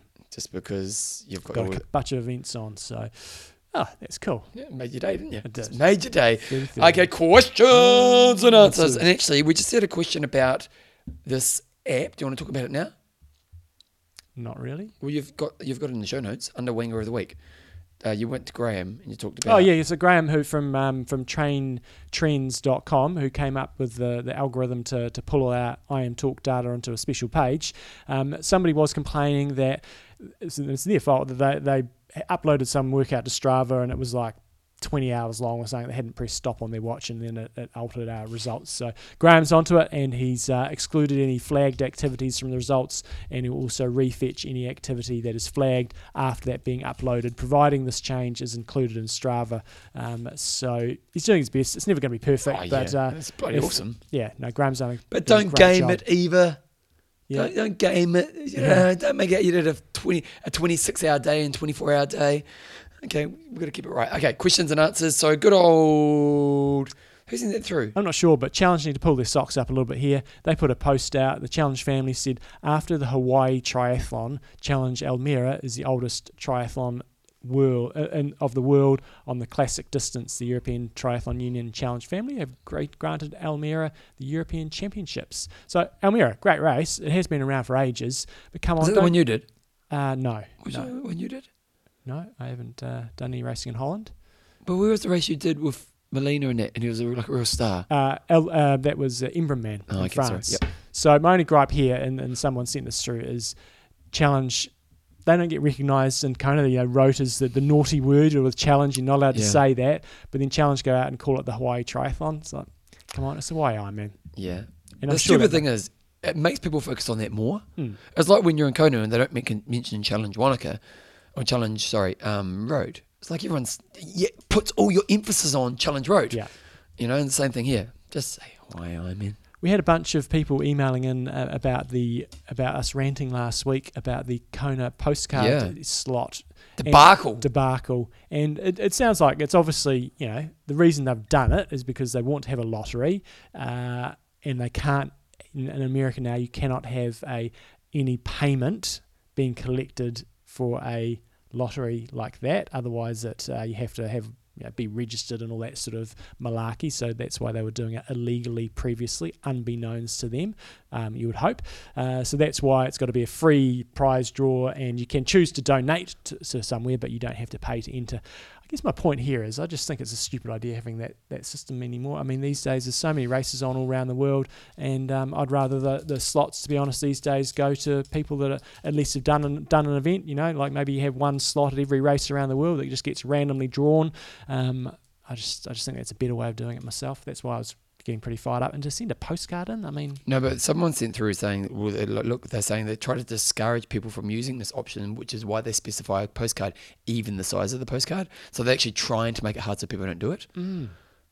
which means those who have a bit of initiative will probably do a right out of it because if you so if you send in a six by nine postcard, doesn't it's count. not going to count. It's got to be five by seven. Get your rulers out, people. If you're sending it okay, we're going to view, um, uh, sorry, another email from Skip Slade and Bone Crusher, and he's just got briefly uh, appears that one of the one woman only triathlon in San Diego, California, will no longer continue. It has been going for years and went by the same name, She Rocks, then Esprit de She. It was very popular for women and especially newbies. The race has been replaced by a lifetime tri sprint event at the same venue, same weekend and time of year. Lifetime Tri and Ironman have been have a very partnership arrangement with each other, so it makes many in our community wonder about the commitment to building women's participation in the sport when they eliminate a popular, well, around 403 entries last year, low barrier ve- vehicle swim buddies are on the swim course, as that is a bar, sprint swim option, sprint super option, sprint relay, duathlon, 5k options, mother daughter options, etc. etc. for women's participants. My wife rallies a group of women's 10 to 20 plus strong who participate. I don't know about the politics, economics, etc. for this move, but on the surface of it, it seems counterproductive for the sport. For all I know, the overhead for putting on this race for 400 participants is too high to even break even. Yeah, it's it is sad because those women's races have been hugely popular. But interestingly, we've got a, a local woman who used to run a series in Christchurch, and I bumped into her on Sunday? Barbara Miller, um, okay. and she has just resurrected her race. And Which race was that? Uh, the Physio Med sort of women's Oh, yep. series, and it used to be very, very popular. Kind of just died off a, a little bit of a slow death, but she's moved it out to North Canterbury and Selwyn and said it's uh, she got about 350 people racing the other day. I think the key with that is you need some really strong local partners to really. En- There was a moment in New Zealand where women's triathlon was huge. So you've got to have a good marketing machine, and, and I think and the key for her was having that local partnership with the council, and they really marketed the event very very well. Um, and I think yeah, I think they are missing a beat here, um, because sometimes you've got to play the long game a little bit. And if you're thinking right, we've only got four or five hundred people racing here, but of them, quite a few of them might become customers further down the track, and they might do seventy point three, feeder for the sport. etc. Yeah.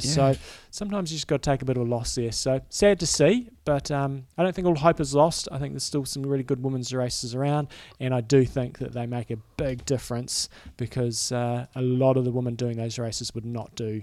A, a normal type triathlon, which is going to have the you know competitive element to it. Well, that special K series they had for a while, Mm. they would get thousands, wouldn't Oh, they? absolutely. Yeah. But I don't think that'll ever come back. That was the, the cool thing at the time to go and do. Um, whereas, uh, but I still think there's a, a real good demand there if uh, if you get some smart people involved. John, just the last quick email. John Ennis sent us an email through. John, who? John Ennis. Okay. John Ennis. And Great it's got name. John. I know you love a bit of pom bashing, but given the commercial deal that Alistair Brownlee has with Adidas, Adidas, it's quite possible that he's contractually obligated to wear his sponsored kit. So maybe not a complete dou- douchebag. Mm. I, I understand that he might be, but it seemed like there was uh, how many guys was in that race? Twenty four others that all. but they probably don't have a, a, a Brownlee Adidas deal. I would say that Gomez probably would. No, maybe not quite to the same level as Brownlee, but I'm sure that um, if he'd had a big Adidas on the side of his top, I don't know. I'm not. I'm not sure. I just thought he looked like a douche, and it looked like he was. Do you know what a douchebag is? No. Don't, don't, don't search it. Okay. don't search it. Um, so I'll, I'll stand by my opinion. I understand what you're saying. He may have been obligated, but I just thought, um, I don't know, didn't look good. Didn't look good. John, patrons. Phil, the Philinator Patterson, Oh, this week's discussion came from the Yes. Pet You say this one. Uh, the Oslo Express, Christian Shianda, James Picker, Age of Danger or Hot Lips. I'm not quite sure. Terry Bessady, DLS, And The then Dirty Little Secret. He's coming over to to Yeah, us. that's a little secret. That's a good one. And then the Holy Hammer, Murray Letworth. I saw Holy Hammer because he did the race on the weekend. Yes, Yeah, he was having a sprint finish to the end. did he? I think he took it out too. Good, Pretty sure he did actually. He looked Yeah. pretty happy with himself. Then he rode home because that's what the Holy Hammer does. and that's what I told him to do. Oh, did you? Well, Yeah. there you go. We did. He did. He's, he's stood around and talked for 20 hours, but Yeah. he rode home the next day. Uh, John sponsors Athlinks.com social networking for endurance athletes. and Extreme Endurance. Your lactic buffer. And what's the goss, John? What's the goss? Uh, is it middle, middle of a bit of a two week How'd the, how'd the race go last week? Secondary schools triathlon? That was good. Um, yeah, no, written really well. Nice little compact course, which was great. And then we had yeah primary schools race with thousand kids yesterday. Where'd This you do that? Uh, Ruapuna, rained all Oh, yeah. day. Yep. And Wait, wait, so it was a duathlon. duathlon. Oh. Yep. And then this weekend is the Sovereign Sea to Sky race on Sunday. So hopefully, lots of you listeners What's the, locally. weather, what's the long range looking like? It's looking okay now. It's chopping and changing, but we don't. We look at long range forecasts, Never trust long but we don't range. trust them. Never trust long range. So I've got. Um, I'm hopeful that it's going to be okay, and entries looking good. We might have up around 400 or so. So I'm pretty Nice. happy with that. nice. And other than that, life's just all just go go go at the moment. So it's, Oh, uh, he doesn't want to use that busy no, word. I'm not busy. I've I've, I've planned for it's this. go, go, go. I'd planned for this. I thought training's going to take a hit this week. Family's taking a hit this sort of period as well. Everything's taking a hit.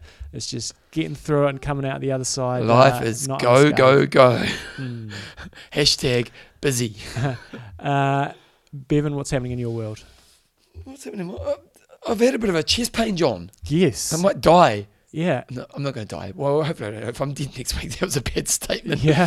Hopefully, you enjoyed the show while I was here. John will find someone else pretty quickly. But um, so I went to the doctor yesterday. It's just a little funny one. It's kind of not that bad, but I'm trying to be. A, I tried to communicate with my partner Mm-hmm. instead of trying to hold him back. So if you drop dead, you know she knows why. no, just like you know, because guys won't tell people. Mm, it's true. You know what I mean? You're just no, it's not. It's all right. She'll be right, mate. It's kind of Mhm. the Kiwi attitude. So I thought to myself, no, no, I'll tell Joe. And uh, and then she told me I need to go to the doctor. So Mhm. being a good partner, then I went to the doctor. And uh, turns out I'm pretty fit, John. And the doctors were quite shocked and dismayed Good. because my while I was there, my heart rate was at 40, and then when they put me on the ECG, it was got down to like 31, Mm. and they were like.